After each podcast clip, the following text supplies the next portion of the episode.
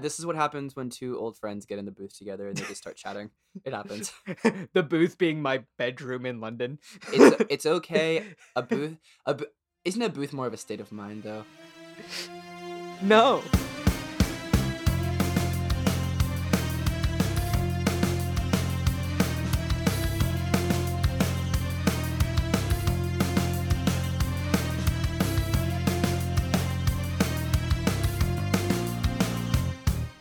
What's poppin', y'all? Welcome to Post Finale. I am your host, Ankit Madhira. I'm an actor and a musician who hasn't seen a lot of films to keep my friends happy and to hopefully provide a new perspective on some popular films. I'm on a quest to change that. This week, I am joined by one of the few people in the world where I can tell you the exact date that I have met him. TJ, TJ, how's it going? Doing good. Thanks for having me on. Of course, of course. I'm glad that we were finally able to make this happen. Lots Same. of scheduling problems. You know we're here now, and let's get this show on the road. Definitely. So, before we get started continuing to talk about The Shawshank Redemption, what is your background on the film? When did you first see it, etc., etc.? You were the one that suggested this film to me. So I first saw this film in, I want to say, I think it was November, October, November 2012. It was my second year of high school, and I was I was taking a class called Music in the Movies. It was a art elective class, second year of high school, and the whole the whole premise of the class was talking about you know how music sort of amplifies movies, the different types of music throughout the history of film and how music conveys themes and arcs within you know how it, how it applies to characters and situations and and, the like you know stuff like that. And one of the films that we ended up watching was Shawshank Redemption. The music in that film is second to none absolutely incredible. It it makes so many of the scenes so much more powerful it amplifies the character development but the film itself, be even beyond the music, the film itself was one of the best films I'd ever seen. I thought the acting was stellar, the story, the character arcs, the development. It's I think it's one of the best films ever made. And Ankit told me that he'd never seen it before. And so I said, well, if we're getting started on this new podcast, man, then I think one of the films that for for an actor such as you to to definitely review would should be Shawshank Redemption. So yeah, here we are. yeah, that's pretty much how we got to it. But it's been amazing. I've, you know, watched the film now and oh, I was very wrong. Very, very wrong. So, just an update for anyone that wasn't listening or forgot in the last week. My prediction currently of what is going to happen in the film is that redemption is now actually going to mean it's redemption for Red. I don't think good things are happening for Andy. Things I, just get the feeling that good things aren't going to happen to Andy. And I also think that redemption means learning how to survive in prison and then at the end Red is going to get parole, go out into the world and I guess break away from the idea of institutionalized. And so that's what I think is happening. But let's jump right into the film. And so we ended on a very sad note. Brooks is now dead. He has just killed himself. But we move on and things seem to get a little better. We see a bunch of books and Hadley isn't very happy. And turns out that what happened was that the state ended up sending Andy $200 and a huge donation of books. And they now said that they considered the matter closed and asked him to stop sending letters. And Andy jokingly said that, you know what, now I'm going to write two letters instead of one every week. And it only took six years, but he did finally get $200 and, you know, new books. So good, good for him. No, definitely. And I think that at that point in time, you know, being in prison for at that point he'd been in prison for what? Was it 6 years at that point or was it a little bit longer than that? No, he'd been in prison, I think, at this point for about 10 years? Yeah, Or- it's somewhere between like 10 and 15 years, I think. Because by this point, or it's close to 10 years. No, it is 10 years because he got the new poster for his 10 year. Right, of course. yeah, Anniversary Raquel, from course. Red. Raquel, of course. Yeah. So yeah, at that point, I think it goes to show at that point how important I think having a project in prison behind bars can be. You know, this was I mean, granted, this was 80 years ago in t- in the timeline. It's definitely a lot more, a lot of the a lot of the uh, amenities that I think certain prisons might have for inmates now. Certain projects, certain know vocations that help prisoners stay sane while behind bars. A lot of those just weren't weren't considered a priority at that point. So to have a project while while you're behind bars, while you're incarcerated, is a significant part of being able to stay sane and feel like you're still contributing, and to to both yourself, to the state of the prison, and to society in general. I mean, you know, prison is prison. I mean, I've I don't know nothing about that, and hopefully never will, but for people behind bars to be able to do that, I think is an important thing for their own mental health and well being. And so to be able to do that and to carry on a legacy of Brooks, which who was one of Andy's you know dearest friends while behind bars, I think I think you could call that the beginning of the of redemption. You know that point is where redemption I think starts to begin to appear in the film. But we'll have to carry on to see where else it does. Yeah, I mean, you bring up a good point. It gives them something to do. And like Red said, prison is a routine. And this, I guess, kind of breaks the routine. And it's something new and it's something different to keep their minds busy. Everyone always has different projects that they're working on. I mean, I always have different projects that I'm working on. So I get it. It's a way to just keep busy and keep up to what you want to do. And it's a way to stay sane. Like if you're doing the exact same thing, any slight difference is going to be lovely. Mm. So Andy's going through all these books. He has some records, and it made me remember that I used to have a Mary Poppins original cast recording record. Did you really?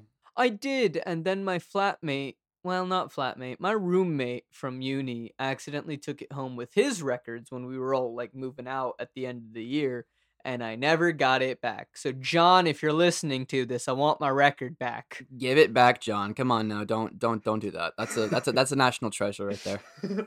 but yeah, so the officer is, you know, just like, hey, get rid of all of this. And he goes off to read the toilet. He starts reading Jughead in the toilet. And I just thought it was funny that he was reading Jughead. I've never read Jughead. Have you? Uh, no, I've not read Jughead. I mean, I, maybe maybe I should know though. Honestly, Sure, I don't know anything about the Jughead comic. I think that there's a Riverdale character named Jughead. I I've actually never seen Riverdale, so I haven't either, so but I've seen something new about me. yeah, fair enough. I mean, I've never seen Riverdale, but I have seen the little like clips that show up every now and again, and I think Cole Sprouse's character in Riverdale is called Jughead, but I have no idea. But that's the only other place that I've heard Jughead. Was something to explore in another episode, perhaps. Sure, I don't know. I've heard a lot of things about Riverdale. Some very good and some not so good. Things you want to get into, or things that uh, things that are better left unsaid on on the on the record. Moving on. Yes. so Andy grabs some keys and he locks the door to the bathroom, locking the garden there. Classic. And Top he, man for that. great, well done. And he also locks the door to the room, so you know nobody can get in. He then goes over, he turns on the loudspeakers so that everyone in the prison can hear this music that he's playing. And everyone just stops what they are doing, and including all the guards, and everyone just stops and listens to the music. And I don't think that I mentioned what it was, but he's playing Mozart's Duettino uh, from the marriage of Figaro. Yes, one of one of Mozart's best operas. It's sort of a uh, continuation in a lot of ways. Barber of Seville, right? Figaro was a character in Barber of Seville, was he not? I believe he is. He was, yeah. So I think, I mean, I, have never seen Barber of Seville, but it's definitely a. Uh, I think the Mozart, being the genius that he was, being able to take another opera and carry it on in his own way, in a sense, since Mozart was one of the most, was probably the quintessential musician and composer of the classical period, having a an opera that expands upon a previous, you know, a previously celebrated piece like Barber of Seville, but it's it definitely it's the arias in there definitely add a better sea of hopefulness, and that's why I think when I tie it back to the notion of that's the beginning of redemption because you know bringing a light into the all-consuming darkness that is Shawshank definitely gives him Andy hope, gives Red hope, gives all the prisoners hope for the future. Yeah, exactly. I mean, you can see the happiness because, you know, we hear the guard banging on the bathroom door trying to get out. Andy's just chilling in his chair. He's happy. And then, you know, Red's voiceover comes in and just says that, like, you know, to this day, he still doesn't know what the song said, nor does he ever want to know. He just likes to imagine that it was something beautiful. It can't be translated into words. But the voices soared higher and farther than anyone in a gray place dares to dream, like a bird flapped into a cage and then d- it dissolves all of the walls. And everyone in Shawshank just felt free for the briefest moment. And like you said, that's a beautiful moment of like, you know, now thinking about it in retrospect, that yeah, this is kind of where we see hope, the idea of hope, and people start talking about hope for the first time. And no one's really spoken about hope up until this point of the film. And I think it's very nice that we see how hopeless things can get with Brooks and his death. And now we're in the second stage of the film where it's like, great, now we can talk about hope. We've set the scene of how dark everything is going to be. And I, and I think if I if I, if I may interject for just a moment, one thing that I liked about that scene is that you never hear the word hope. You never it's not spoken, but you feel it for the first time. It shows it in a really profound way. You feel it you see it like what what Red said about you know people in a great place finally daring to dream again, and but you never hear hope, but you instinctively know that's what hope is. That's what it feels like, and it really, really emphasizes what this film is all about in just I think the most visceral sense. You see the lowest of lows when Brooks Brooks one of the one of the rays of light in the first half of the film decides to to end it and granted going out on his own terms speaks something to his character but also you really you feel hope in prison for the first time the hope that was brooks the light that was brooks finally being replaced by something more powerful and more more inspiring that everybody feels not just the people who actually knew brooks Yeah, definitely. I have nothing better to add to that, so we'll just move on. But so the warden's obviously pissed. He comes in, they break down the door, and Andy ends up getting two weeks in the hole for this stunt. So two weeks later, we're in the cafeteria. Haywood jokes to Andy, saying, Why couldn't you play something good like Hank Williams? And Andy just retorts with the beautiful line, They broke down the door before I could take requests. so Andy also says that it was the easiest two weeks he ever did. And one of the other prisoners, I think it was Haywood, I'm not completely sure, I don't remember, says no such thing as an easy two weeks. Now look, I know it's not the same, but they told us COVID was gonna be two weeks. And that shit wasn't easy. Ah, You know what? Get into that. That could be, we could talk for the entire podcast about that. Oh my god. And now we move on. yes, please. Everyone's now sad. It's okay. But hey, now we can go outside. It's a beautiful sunny day outside. yes, it is a beautiful sunny day here in our fair city of London, and here we are sitting inside recording a podcast. Yep, that sounds about right. What a, what better thing to do on a sunny day in April? Absolutely nothing. so Andy says that Mozart kept him company, that music was in his head and his heart, and that the beauty of music is that no one can ever take it away from you. And I totally agree with that, you know, as a musician as well, and someone who is constantly like music's always stuck in my head and there's it's always there in some way shape or form sometimes i pay attention to it and sometimes i don't but i feel like it's almost always playing something in the back of my head of i can hear something and so i i totally get that and everyone's just silent and andy asks if they've ever felt that way about music and I, and one thing that I think I would tie back into a little bit, it kind of ties back to when I first saw the movie back in that you know mus- music in the movies class way back in in 20, 2012. and that line I think kind of encapsulated what the entire point of the class was about. You know, yeah, music exists in movies, but music music is art. Music also amplifies art, and music amplifies all emotion. And I think music, in that sense, finally goes toward it shows hope. And if in like what I mentioned earlier, you know, you feel hope, but that's the first, I think, honest line by a character in the film, not including Red's uh, Red's narration over the storyline, where you see, yeah, you know, mu- you can't take music away. Music's in your heart. Music is yours and yours alone. It's a precious thing, and to keep music in your heart is a way to, you know, keep some form of light and some form of hope, even even two weeks in the darkest of darkest holes in the black hole that is Shawshank.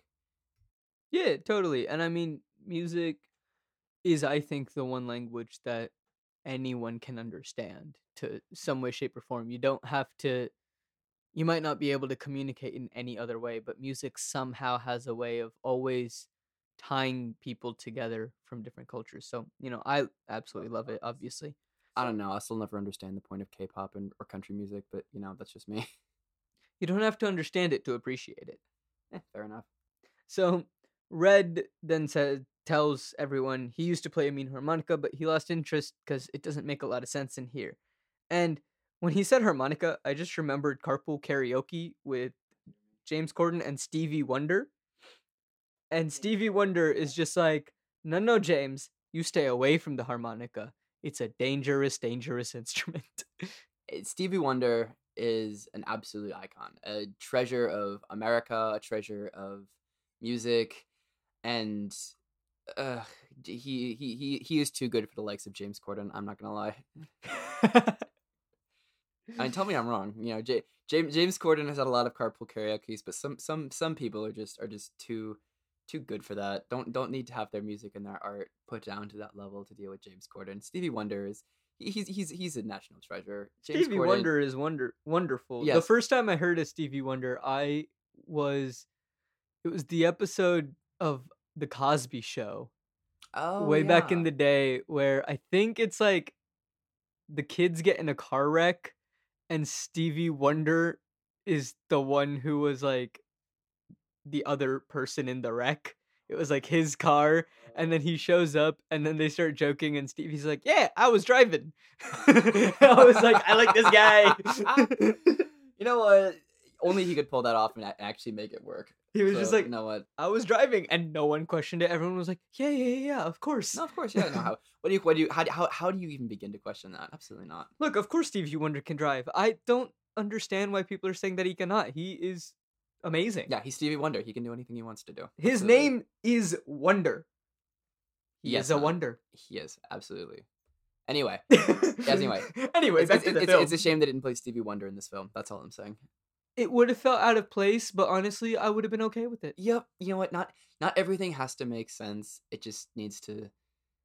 Because, you know, be. Stevie was kind of, I'm going to go on a limb here and say, not born when technically most of the events in this film are taking place. Probably not. But you know what? Neither was Hank Williams. When was Hank Williams born? That's a good question, but probably not in the 40s. Hold up, time for Google. Are we actually doing this? I mean, my podcast. We can do what we want. Hank Williams. There's no way he was born before. uh, Before. Uh, you are very wrong. This man was born September 17th, 1923. And he was dead by January 1st, 1953. Well, learned something new today, I guess. There we go. So, you know, he lived to 29, but put out some good music while he was alive. And his son was on Monday Night Football until he said something racist about Obama, and then he wasn't on Monday Night Football. Which one's his son? Hank Williams Jr. Ah, okay. Sure, why not? The things you learn while listening to post finale that have absolutely nothing to do about films. Uh, this is what happens when two old friends get in the booth together and they just start chatting. It happens. the booth being my bedroom in London. It's it's okay. A booth, a bo- isn't a booth more of a state of mind though? no. no, probably not. But it's alright. Anyway, so Andy says that music is important here the most, and it's to make sure that you don't forget that there are places in the world that aren't made out of stone. There's something inside that they can't get or touch, something that's yours. And Red's like, What are you talking about? And this is where we first hear the word. Andy says, Hope. Red tells Andy that hope is a dangerous thing and that hope can drive a man insane, and there's no use for hope on the inside and that Andy just better get used to that. And Andy claps back with like Brooks did. Red gets pissed and leaves. Understandably so. I mean, Red's been here for very long, but also I do appreciate Andy telling the others like, "Hey, this is a legitimate thing. Like you can't lose hope. Hope isn't a bad thing." And it that kind of message, I remember it from. You've seen Ted Lasso, right? I've seen the first series of Ted Lasso. I never. But like, I'm at- too. I'm too cheap to pay for Apple TV Plus. That's just me. I am too, but I still watch the show. so I'm broke. but there's you've seen this first series, which means that you know the phrase at the end of the first series. For anyone that doesn't know what I'm talking about and doesn't want a spoiler, skip like two minutes and you should be good. If you haven't seen the first series of Ted Lasso, that was kind of on you, though, isn't it? It's been out no, for years no, because it's Apple and I get it. Like it's expensive. Fine. That's true. There's so many streaming platforms, we get it. But like jump about two minutes forward from this moment right here. and you'll be okay. Anyway, there's a phrase in there, the hope that kills you. And that was the first place that I had heard this kind of thought and notion that it's the hope that kills you, which is kind of the same notion that Red is having here. And I just thought it was an interesting, I don't know if it was intentional or anything from those writers in that room for Lasso compared, like, you know, maybe they pulled from this film and I have no idea, but it was just an interesting connection that I saw. Hope is a beautiful thing. It's it's one of those things that you know, you it's a beautiful thing to have, and you keep it in your heart. But at the same time, you're still hoping for something to happen, and if that thing never happens, and you just keep hoping for something that never comes, then you know. At a certain point, where where do where where do you draw the line between hope and reality? Yeah. I think I think that's one thing that this movie does analyze and explore in a kind of a real world sense, in one of the most visceral senses that I would say any movie does. Fair enough. So it was a powerful scene by both actors. I think Andy, what I think is happening is that Andy is going to start showing people how hope isn't a bad thing. And he starts by introducing music back in people's lives. I feel like it might be gospel music so that it doesn't piss off the warden over here. But I also don't like the warden, so I really don't care. The the warden claims to be a Christian, but he is He's a very, very messed up man, and we will learn soon. We will. I mean, it it is Good Friday today for anybody who doesn't know, and I mean, I I, I do practice the faith. I am I am Episcopal, but it is to see, and it always makes me I think angry to see people take take the faith and make it something so perverted from what it's meant to be, and nobody nobody does it worse than the warden in this film and it just makes me pissed off in a personal in a very personal level Fair enough. Let's let's keep going so we find out why he's pissed. yes So, Red, we're back in our parole hearing with our, you know, five old white men in the parole hearing room. hmm He's now 30 years of a life sentence. Red says that he doesn't believe that he's a danger to society anymore and it's rejected. There we go. Woo. So, 30 years and he wonders where it went. Andy wonders where 10 years went. So, now we're at 10. So, you know, we were slightly off earlier, but that's fine. So, he wonders where 10 years went. Andy gets Red a parole rejection present. Oh, so sweet. honestly I Such mean, good friends. he needs something to keep you going at that point Yeah, and, and what does he get him he gets him a harmonica, fantastic and it's wonderful. And Red does seem genuinely touched by this gesture. Even and Andy's like, "I'm really sorry. I had to go with one of your competitors. I wanted it to be a surprise." And Red was like, "It's okay. I forgive you." like, in that in that context what do you really do about that though yeah, you can't really get mad at him. So he gets him that, and then when Andy gets back to his cell, there's a new poster on his bed with a note, and it says, "A new girl for your 10 year anniversary." Red. Is that Marilyn Monroe? no it's uh raquel somebody No, no, no. But this is the girl in the white dress, and she like flaps it around. I thought that was a famous Marilyn Monroe picture. oh it is yeah no i thought wait Cool. is- We haven't gotten to Raquel yet. Raquel's the next girl. oh right yeah So Andy is staring at the girl. Red stares at his harmonica, and I was like, he's gonna play, and he played a note. He, he played a note. beginning of the redemption well not the beginning of the redemption the continuation you see the redemption begin to expand itself beyond just one a one-off situation of andy playing music over the speakers of the Yeah. Like I have in my notes, I have written down the start of hope creeping back in. yes exactly that's i was It's exactly starting what, to creep back into people's lives. exactly what i was thinking well done So Andy was as good as his word apparently. I thought he was joking, but uh no. He wrote two letters a week instead of one, and in 1959 the state senate learned that they couldn't just write him off with the $200 check. And so they agreed to an annual budget of $500 just to shut him up. What an absolute legend. We we love that energy. That is the energy we need in our lives.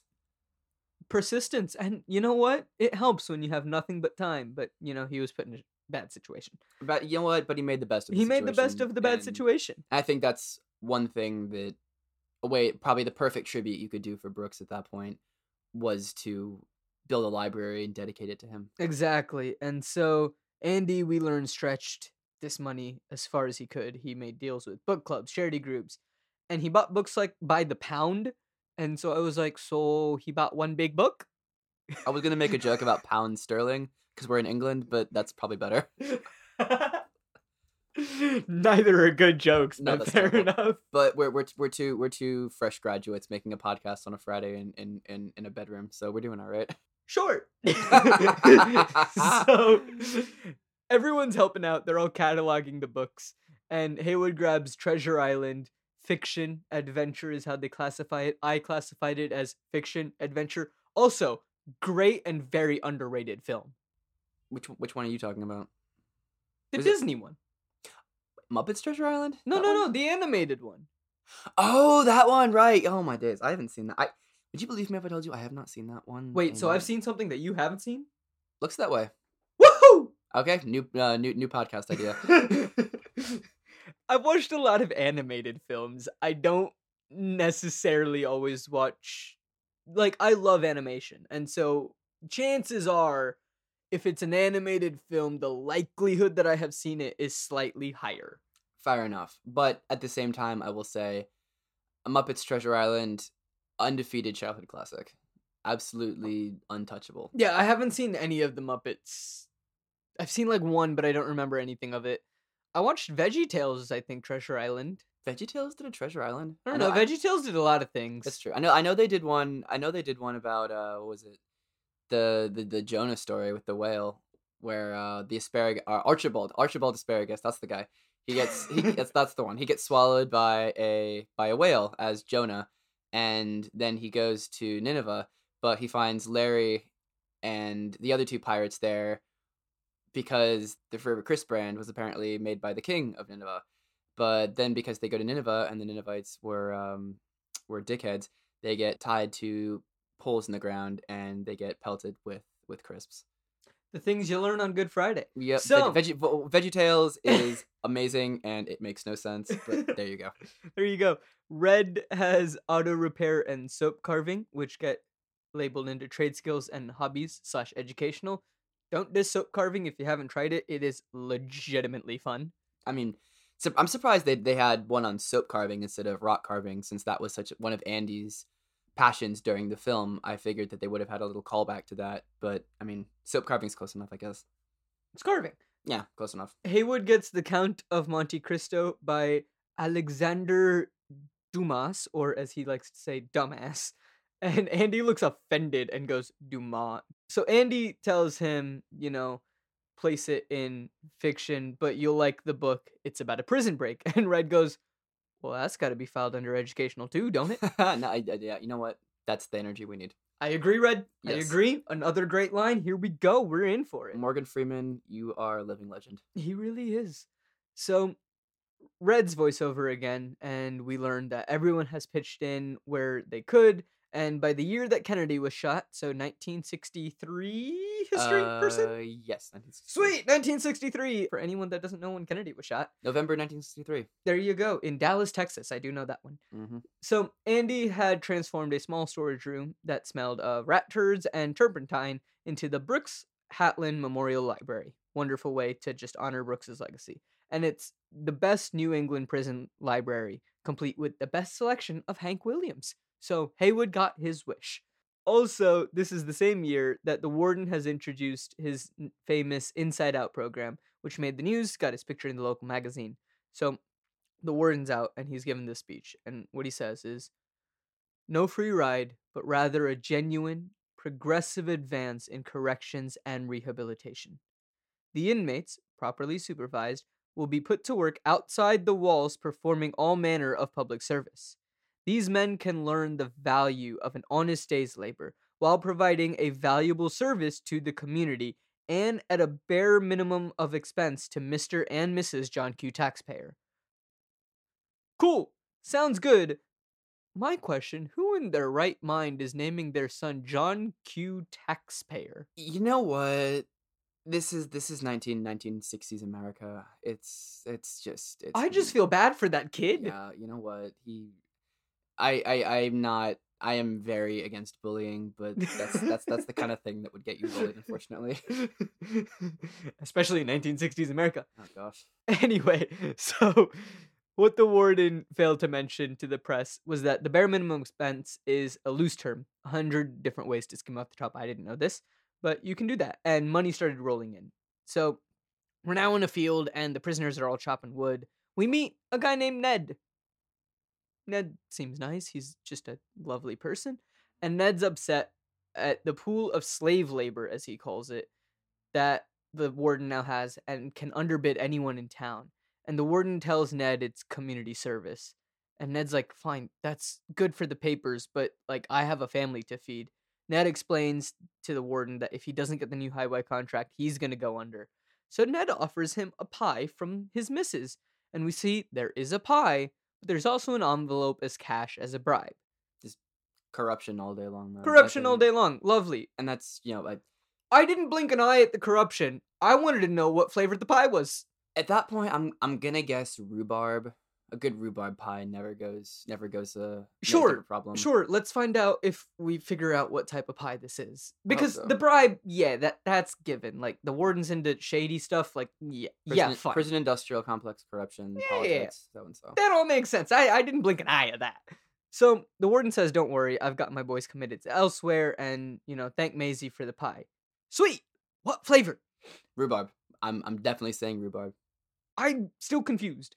But we learn behind every shady deal, every dollar that's earned, Andy was there keeping the books. And we see Andy and the warden. Andy has two deposits for the warden to Maine National, New England First. Night drops as always, because shadiness. Mm-hmm.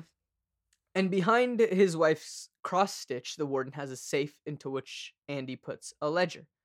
Andy doesn't look very happy when he's placing the book there, and I guess he knows that it's a bunch of shadiness, but he also can't do anything because he's a prisoner. But I feel like this is going to come back into play later somehow, in some way, shape, or form. I don't know how, but I feel like it's going to come back. Just at that point, I would say just have a just remember what the cross stitch says. His judgment cometh, and that right soon. Just remember that line for later. Okay, we'll leave it at that. Yeah. So the warden tells Andy, take my stuff down to laundry, and that he's heading to a charity event up in Portland. And I was like, it's Maine, not Oregon, even though Oregon's the better one. I don't know. I've never been to Portland, Maine, but I've lived in Portland, Oregon, so Oregon's the better one. So nothing against people from Portland, Maine. I'm sure it's nice. I just know nothing about it. Shameless plug for UP. I understand. I did go there. I spent four years of my life. Four years, three and a half, and then COVID hit.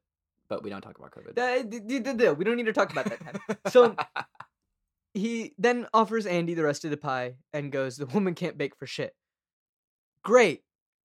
What type of pie? It looks like an apple pie, but I need confirmation. Yeah, I'm like I said, I'm still saying rhubarb because one, I don't particularly like rhubarb pie. So if it's if she can't bake for shit, then it's probably a rhubarb pie. I'm gonna be honest, I've heard of a rhubarb pie. I've never had a rhubarb pie. I had a rhubarb pie one time. I did not care for it. And if she can't bake for shit, I'm going to assume it's the kind of pie that I do not care for. You know I eat rhubarb. Why not? I like apple pie, and I don't like the idea of apple pie tasting like shit, so it's a rhubarb pie. It is a rhubarb pie. Apple pies are fantastic. Rhubarb pie is less fantastic. So rhubarb pie. There we go. It's a rhubarb pie. So, Red says that he hears that the warden has his fingers in a lot of pies. And I was just probably like, why, probably why they taste terrible. exactly. That's why, obviously. There it is. But Andy informs him that what they hear isn't the half of it. The pool of dirty money running through the prison. And I'm like, oh, that's how they have nicer things. But then I also realized why would the warden spend money on the prisoners? No, the reason that they have nice things is Andy wrote two letters instead of one. Mm-hmm. Mhm. Oh, So yeah, no, Warden, Warden, just overall scumbag. Yeah, Don't- exactly. Get, get get nothing good comes from him. Totally. So Red says that eventually they'll have to explain where all the money came from. And Andy then reveals he channels it, he filters it, funnels it, everything, blah, blah, blah. And he sends the money out into the real world when it comes back. So it's cleaner than a virgin's honey pot. I'll just we're just gonna leave that, let that sit, move on. Imagery. Imagery, beautiful. Mwah. Well done, writers. So by the time the warden retires, Andy will have made him a millionaire. I really, really want them to use this information and flip it on the warden and make the warden have to go to prison. That's what I really want. I don't know what's going to happen. So, Red says that if anyone catches on, the warden might still end up in here himself.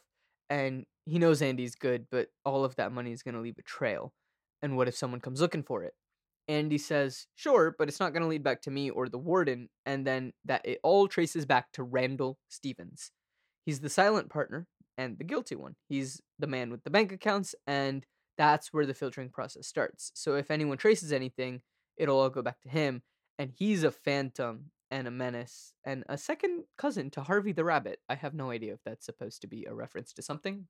It was probably. I wouldn't know. Cool. If anyone listening knows Phan- who Phantom and a Menace. Was that a reference to something else as well, or was that just a Phantom Menace Star Wars, yeah? I wasn't sure if you were going for something there. I mean, it's possible because it was written in the 90s, but also I don't think that they meant it because this is happening in the 60s. no, I was talking about what you just said. You said he's a Phantom and a Menace. Oh! I'm sure. You're a poet. You don't even know it. Thank you. but this Randall guy, he exists on paper. He has birth certificate, social security, everything that's needed. And Red's just fascinated. He's like, You're a Rembrandt. Love it.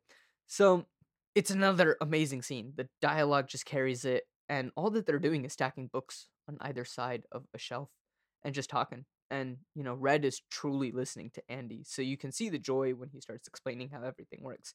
And he's proud of Andy. And just amazing work by both actors. I You know, Tim Tim Robbins. The the scenes with Tim Robbins and Morgan mm-hmm. Freeman on screen together. And it's just the two of them. Those two two incredible actors. Either one of them could carry a scene on their own. The two of them together on screen, where they're just talking, I think are, I think are some of the best scenes in the film. Just because, I mean, yeah, they're the two leads, but they also have the most depth of character and the deepest connection of what the themes of the movie genuinely are. So the two of them together on screen, I think those are just the best scenes in the film. Say what say what you will about Clancy Brown as as Hadley. Say what you will about the Warden. Say what you will about Haywood. Say what you will about any of the other characters. Andy and Red, Tim Robbins and Morgan Freeman on the screen together. Those are the best scenes in the film, easily. Definitely, I agree. And so outside our next scene, Red asks Andy, "Hey, do you ever feel bad about any of this stuff, etc., etc.?" And he says, "Not really. You know, he isn't running the scams. He's just keeping the books." And the wardens let him build a library, and he's helped twelve different guys get high school diplomas, and that you know he works cheap, and that's the payoff. And then the siren goes off. We're getting some new prisoners. All right, Let's find out who. Let's go. Fresh fish. So we learn that Tommy Williams, he is a man with a jet black hair and massive sideburns. He's wearing a white t-shirt and a leather jacket. He kind of looks like he's from the movie Grease. Yep. Mm-hmm. 19, 1960s uh, Italian gentleman. Let's go. Yeah, that's about it. I haven't seen Grease. I know the music from it, but yeah, I mean, John Travolta, Scientology. You know. beautiful. Why not? So he came to Shawshank in 1965 on a two-year stretch for B&E, breaking and entering. The cops caught him sneaking a TV set out of the back of a J.C. Penney. That store's Back when J.C. Penney existed. Lovely store. We're gonna miss it. He's a young punk, Mr. Rock and Roll, and cocky as hell. Everyone liked him. Yeah, how, I how- did too. How could you not? How Dude, could you not? He guy- was wonderful. Like he, he showed up on screen, and I was like, I like this guy. Yes. So Tommy's in the cafeteria. He's explaining how he got caught, and he had a TV in his hands, and he couldn't see anything, and he just hears a voice: "Freeze, kid! Hands in the air." Tommy stops. He doesn't move. Cop, didn't you hear what I said? Tommy, yes, sir, I did. But if I drop this thing, you got me on destruction of property too. I mean, yeah, Varys. Well, true. I like this guy. So Tommy, we learn, has been in and out of prison since he was 13, all over New England. And if you name a place, he's probably been there. He gives me vibes of like Ponyboy and his friends in The Outsiders. Oh yeah, yeah. I think the book is called The Outsiders. it is. Yeah. Yeah, yeah. Also Stephen King, right? I think so. I don't know. I don't remember who it's written by, but great book. I remember that's one of the few books that I actually read during required readings. I read them all. I just didn't Retain it, much yeah. information from them. Like I when I when I read, I read for pleasure. Re- the required reading books. I think I think only one of the books I had to read for required reading I actually genuinely enjoyed. I think this was the only book that I actually genuinely enjoyed that I read for required readings. Yeah, that sounds about right. So Andy is sitting at the table and is like, "Hey Tommy, maybe you should try a new profession because you're obviously not a very good thief." And I was like, "Fair enough, but what do you want him to be? What do you want Tommy to be?" I don't know. He's Mr. Rock and Roll. Maybe just you know. I thought he could potentially be a fantastic baker. Yeah, I could imagine that. You know, little, little cannoli here and there, a couple Yeah. of buns. Not bad. Send, send, send, him down to uh, New York Festival of San Gennaro. Yeah, he'll make a he'll make he'll make a good good bit of money there. Definitely. So Andy is then asked by Tommy, "What are you in for?" And Andy's just like, "The lawyer fucked me. Everyone in here is innocent. Don't you know that?" Haywood is so proud. He looks like an older brother. He's like, "Ah, it's the same line I used back when you asked me."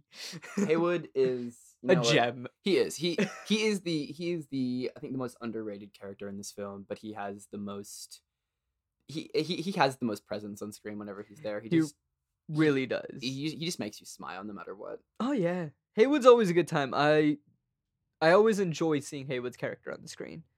So, also just wanted to point out in this scene especially, I noticed it, but very well done to the makeup team on this film, because we pass through so many years of time as the story continues along, and you can see that the characters are aging, but also at the same time, it isn't overdone. It's very believable. It's very subtle, and every scene you can see that you know they are aging a little bit, especially when we're jumping years at a time.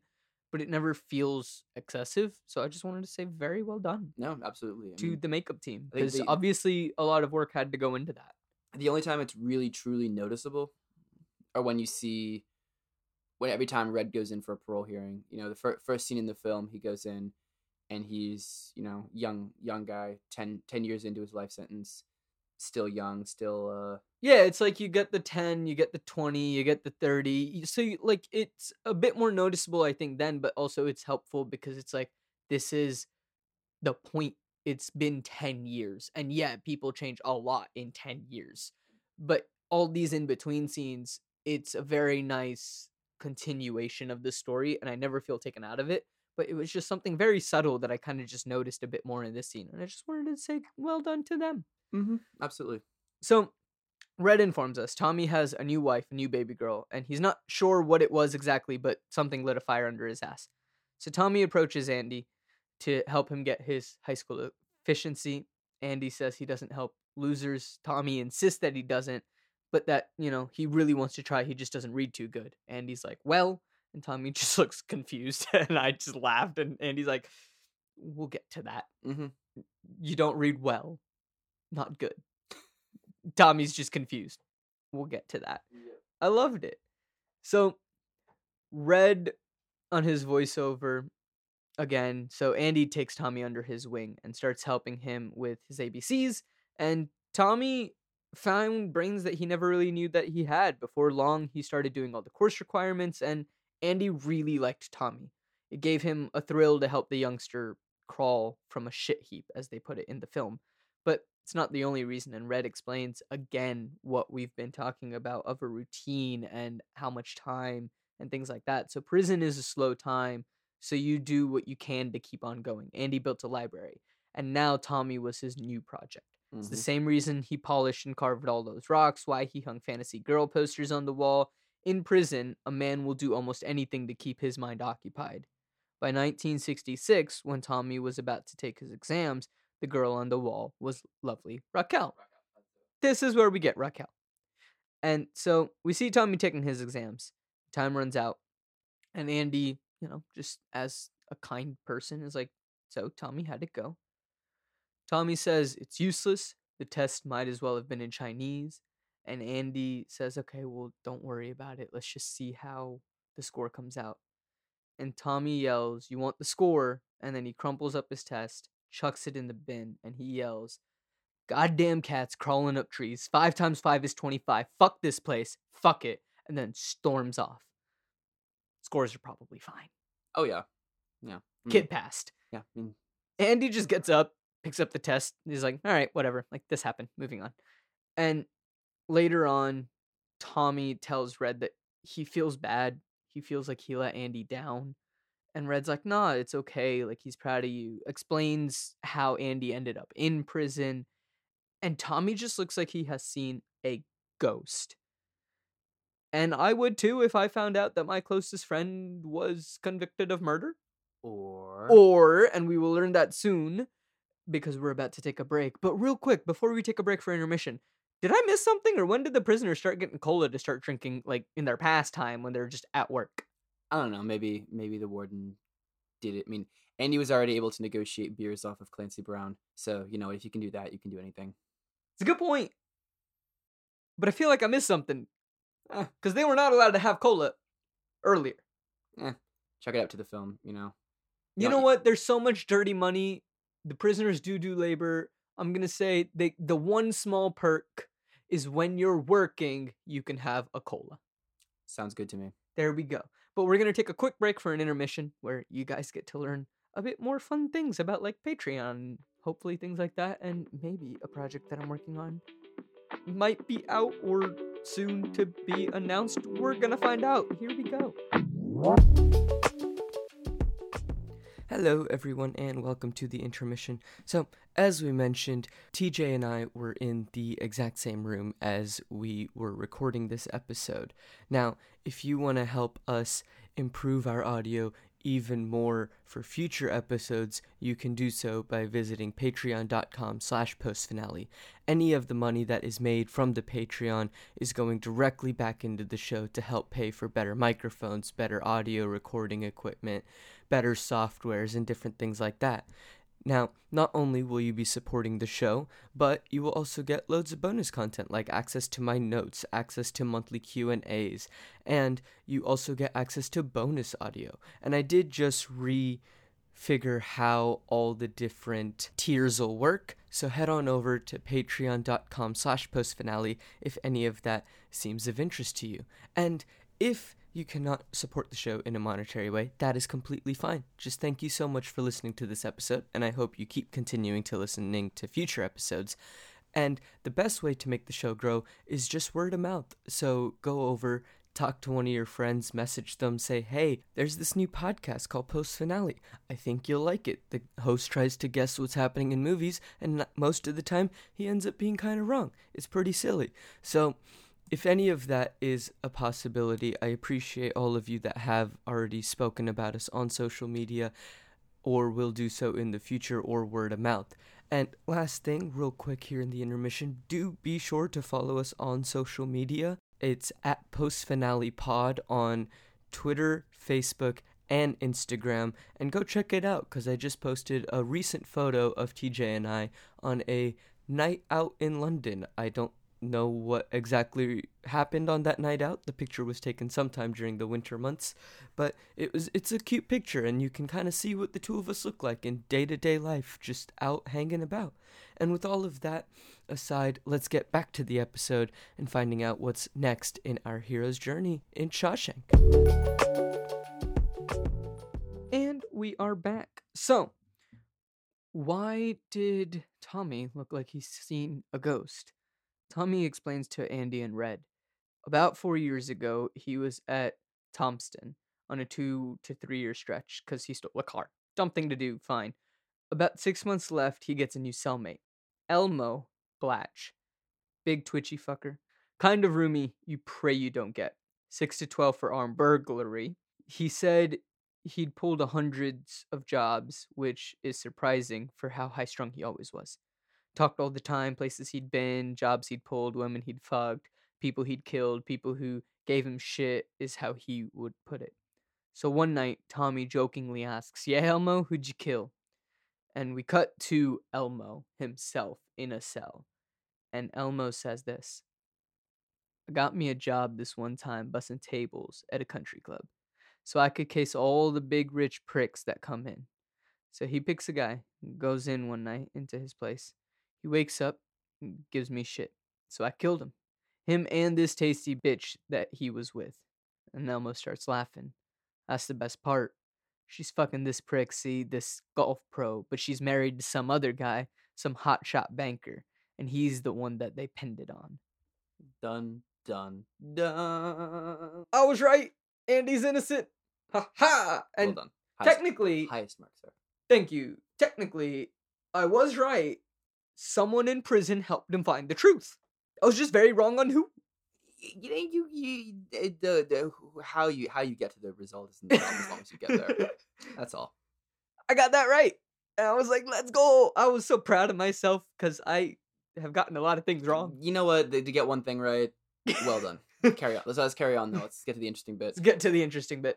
Another amazing scene by just this time Tommy and Elmo. You can hear the pain in Tommy's voice as he's telling the story. And when you cut to Elmo, you see calmness and it slowly turns into hysteria and like a sinister feeling. Amazing work by both actors. And, you know, the guy who played Elmo, this was his only scene in the whole film. Killed it. Giggling, laughing about a crime that he killed. You know, you really see the the insanity in this guy's eyes. I'm not gonna lie, it's very fun playing insane characters. Yes. and characters who get to say things that as a human being and as Ankit I know I shouldn't say. But then when I'm playing like, you know, Peter, it's okay to say. Anyway, Andy is obviously very disturbed by this. He brings it to the warden. The warden is fascinated by the tale and is surprised that Andy is taken by it.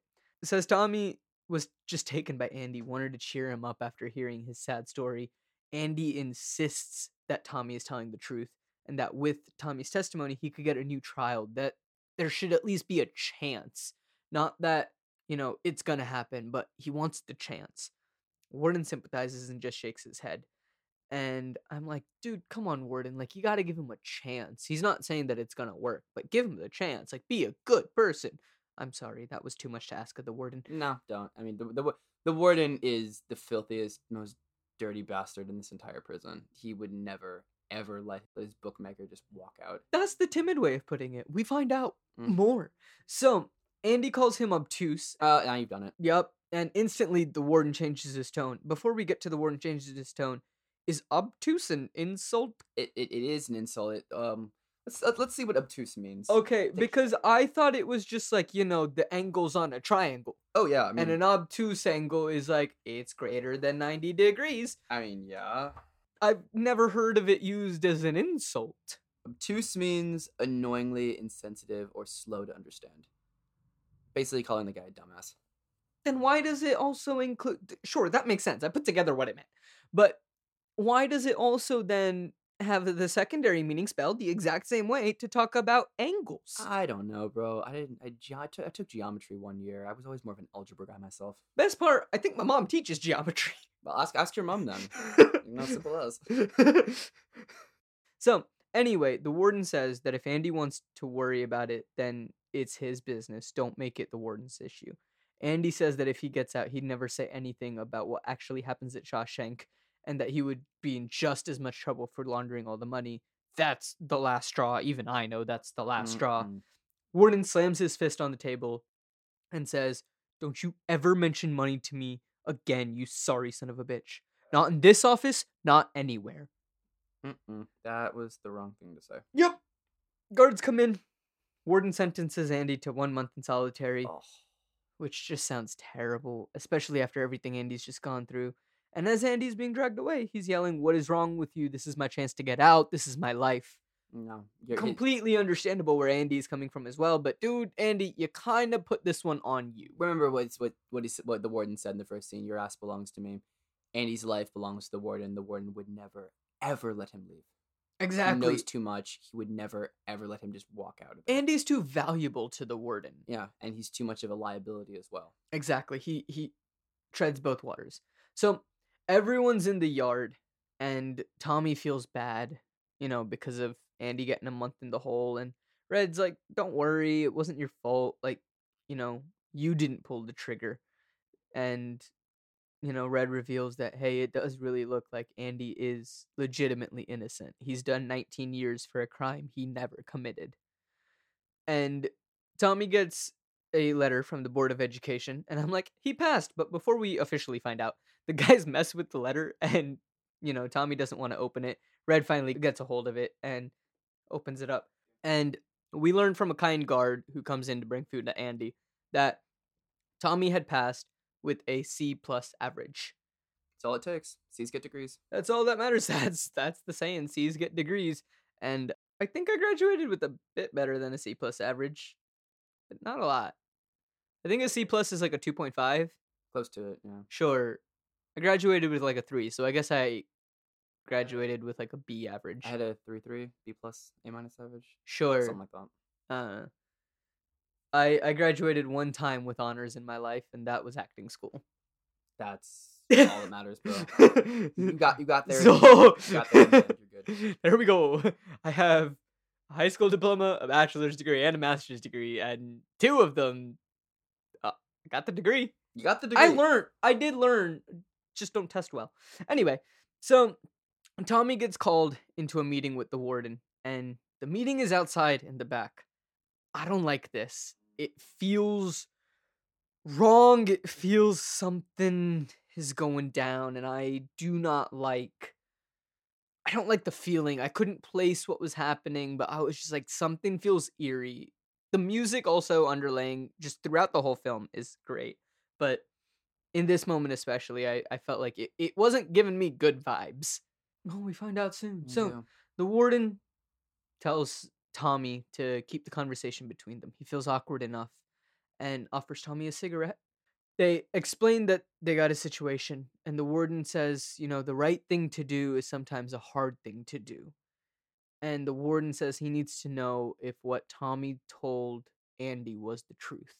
And tommy is sincere and i'm just like tommy lie i like you tommy lie Don't don't give don't give him a reason. don't give be the warden a sincere, reason. Tommy. Like, look, I'm not a genius, but this seems like a situation where you know that thing that you're really good at, lying. Yeah, do that. Yeah, ha- there's only one way this ends. Please, please Exactly. not. I feel like. Tommy should have kind of seen where this was going. But, you know, I guess Tommy just wanted to help Andy and he was like, "Yeah, like it's it's legitimately the truth." And Warden asks if he'll swear this in front of a judge or a jury, and Tommy's like, "Yes, I will. You just got to give me a chance." And when the warden dropped his cigarette and put it out, I was like, "Oh no." No, No, no, no, no, no, no, no. no. And then we see it. Hadley from the watchtower shoots Tommy dead. And I have in all caps, Are you fucking kidding me? I hate the warden so much. What the fuck? Yeah, that's the appropriate reaction. Absolute shambles, man. Absolute shambles. I But mean, very, very in character for him. the warden doing it, it makes complete sense. I get it. And it works for the story and amazing writing. And, you know, also very good writing because up until the cigarette dropped and he put it out, I didn't know which turn this was about to take, this scene. But then you see the cigarette and you're like, this only ends one way. You see the cigarette drop, and that's the instant, and that's like what, five seconds maybe in movie time before you hear bang bang. But you know. but you know, the moment coming. that cigarette drops. But uh, I think it's very well done again by the actors and by the director, the editors, everyone that you don't know a hundred percent which way is this conversation gonna flip. you you know the way you think it goes, but then you know, You're holding out hope. yeah, You know, like we discussed at the beginning of the episode, you're holding out that hope that this isn't how it is actually going to be and that there is a chance that everything is going to be okay. You don't feel good about that, but you're holding out hope. And when you see the cigarette drop, you're just like, yep, that's the way. Uh, that's the way. So Tommy's dead. Things are not looking good for Andy. Not at all. So the warden goes in and you know, the warden goes to Andy, tells him it's a terrible thing. Tommy tried to escape. I don't know why he did that. Oh, Oh yeah. oh God, what an absolute. Oh God. How explicit are we allowed to be on this podcast? Is this a? I mean, it does have the little e next to it. God, what a fucking dickhead! Absolute fucking prat. Hate his fucking head. Oh my god. Ah, absolute, absolute filthy bastard. Yeah. Dirty bastard, man. Oh my goodness. You have some ideas there, TJ, about this man? Oh yeah. Oh, ide- ideas and words I would like to say, but I'm still trying to keep it just a little bit. I ah, ah, ah. Let's let's let's move on before I start before I start ranting, please. Okay, okay. So the warden's telling Andy that Tommy's escaped, and Andy says, I'm done. I want to stop. Get someone else to run your scams. Mm, That was also the wrong thing to say. Yeah, Andy, you're not doing No, no, very no. well on things to say. Like, yeah, I get it, man. You you've been in the hole for for a month, but c- y- y- you, you you're you're smart, man. You've got a mind. Please, for the love of God, use it because you're just not setting yourself up for for a good thing right now. Exactly. In about the last 10 minutes of film time, we have not seen good decisions be made by any prisoner. Yeah, no, no. this is- Anyone, but especially any prisoner. no, this and this is just not not in any way going the right way for our for our dear friends in Shawshank. And this filthy bastard is just absolutely stepping all over everybody. yeah, totally. I want I want I want him to get his comeuppance so very badly. I do too. I don't know how this is going to end though. And so the warden says nothing's going to stop, or Andy will have the hardest time in here. And if Andy doesn't continue doing what the warden wants him to do, he's going to pull him from his one bunk Hilton, put him down with the sodomites. Did I miss another reference? Because I feel like I've heard sodomites, and I feel I like mean, it's bib- it- bib- biblical thing, Sodom. Well, it's it's a, a bit of a I don't know. There's a, there's a lot of things about that reference that don't hold up well in 2020. So I'll I'll, I'll explain it later when we're off camera. okay. It sounds good. I've just heard of sodomites. I know it's something biblical, and that's all I really know. Leave it leave it at that for now. Sure. Warden tells Andy, if you don't do what I want, you'll feel like you've been fucked by a train, and the library will be sealed off brick by brick, and they will have a book barbecue in the yard. Ugh. I hate the warden. God, what an absolute. Ugh. oh, hate him. yeah, no, I hate the warden, but also the imagery. Like, Yeah. if you want to be evil and this is where i was like there is absolutely like i i didn't mind the warden at first and then i started like disliking him more and more and this is the moment where you're like oh yes he's just pure evil incarnate but it was also really interesting because i was like that imagery you, you never see it but you can just imagine what that is going to be like and you say this to someone that has a month in the hole already and now after this the warden's just like give him another month in the hole so now you're leaving this person in solitary confinement for two months not in a good place when you throw him in then you kill his friend and like little brother kind of Mm-hmm. He's, his protege. and then you tell him nothing's gonna change and i will ruin everything that you love in this prison There- There's a YouTube series that I I enjoy called Analyzing Evil. I would be very curious if there was an episode about Edward Norton on that channel because this guy is oh man, he is an evil bastard. He is an evil bastard. He is, he is. But yeah. And on that note of he's an evil bastard, I think that's where we're going to end this episode of post finale. TJ, is there anything else that, you know, we might have skipped over that you want to bring up, talk about? Well, I mean, you know, they always say that, you know, in the traditional Greek saga, you've got three parts. You've got the the, the first bit, which is the introduction. You've got the middle bit, which is the darkest and the most difficult. And for Brooks's death to Tommy's death is the darkest part of the film. And we've gotten really deep into it on this on this episode. And I'm really I'm happy to because, you know, in a sense I enjoy the darker, grittier bits of film because it really makes you stop and think about what the themes are and what the motivations are. And then you just have evil bastards like the warden who you just want to punch in the teeth. But you know in the in the third bit, you know something's gonna happen, and the there will be a light that shines through brighter than before, and you appreciate it more because of the the darker, more gritty, more difficult parts that we have just gone over in this episode today. So again, thank you for having me. This has been a real privilege. and Yeah. we should do this again soon. Of course, of course. So, you know, like you said, the next episode, you are our guest again. Look Wh- forward to it. I'm looking forward to it as well. And so, you know, we get to come to the conclusion of Shawshank. We get to find out what happens. We're in the third act of the film. We're heading that way. You know, the conclusion, what's going to happen. There's still a lot to happen, and it's very interesting. So, listeners, thank you so much for listening. Be sure to join us again next week. TJ, if anyone wants to find you on the internet doing stuff, where can they find you? Oh yeah, uh, my Instagram's tjwerner.12, and yeah, and I have a uh, yeah, you know, just doing my thing, kind of just look living my life in London as well. Just got my master my second master's degree about two months ago, so looking for a full time job. We love that. If anyone wants to hire TJ, contact them. Look forward to it. So, listeners, thank you so much for listening. TJ, thank you so much for joining. And until next time, we'll catch you later. Thank you so much for tuning into this episode of Post Finale. This podcast is created, hosted, and produced by me, Ankit Madhira. I also run the social media. Our editor is Pranav Nair. The music is by Ankit Madhira and Megan Hutchison, and the art is by Jarid Rother.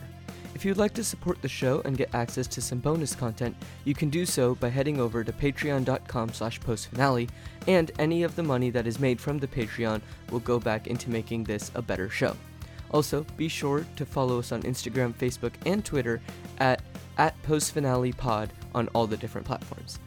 If you want to help out the show in a non monetary way, tell a friend about the show. Reach out and say, hey, you love movies, or I've been trying to get you to watch more movies, so check out this new podcast. Talk about us on social media, leave us a review on Apple Podcasts, Spotify, whatever app you use to listen to the show. All of these things are super helpful, and I appreciate every single one of you that has already done this, or any of you that will do this in the future.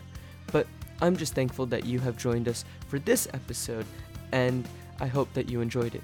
And be sure to join us next week as TJ returns once again as we conclude our discussion on The Shawshank Redemption as we get into the third act of this film. And until then, I'll catch y'all later.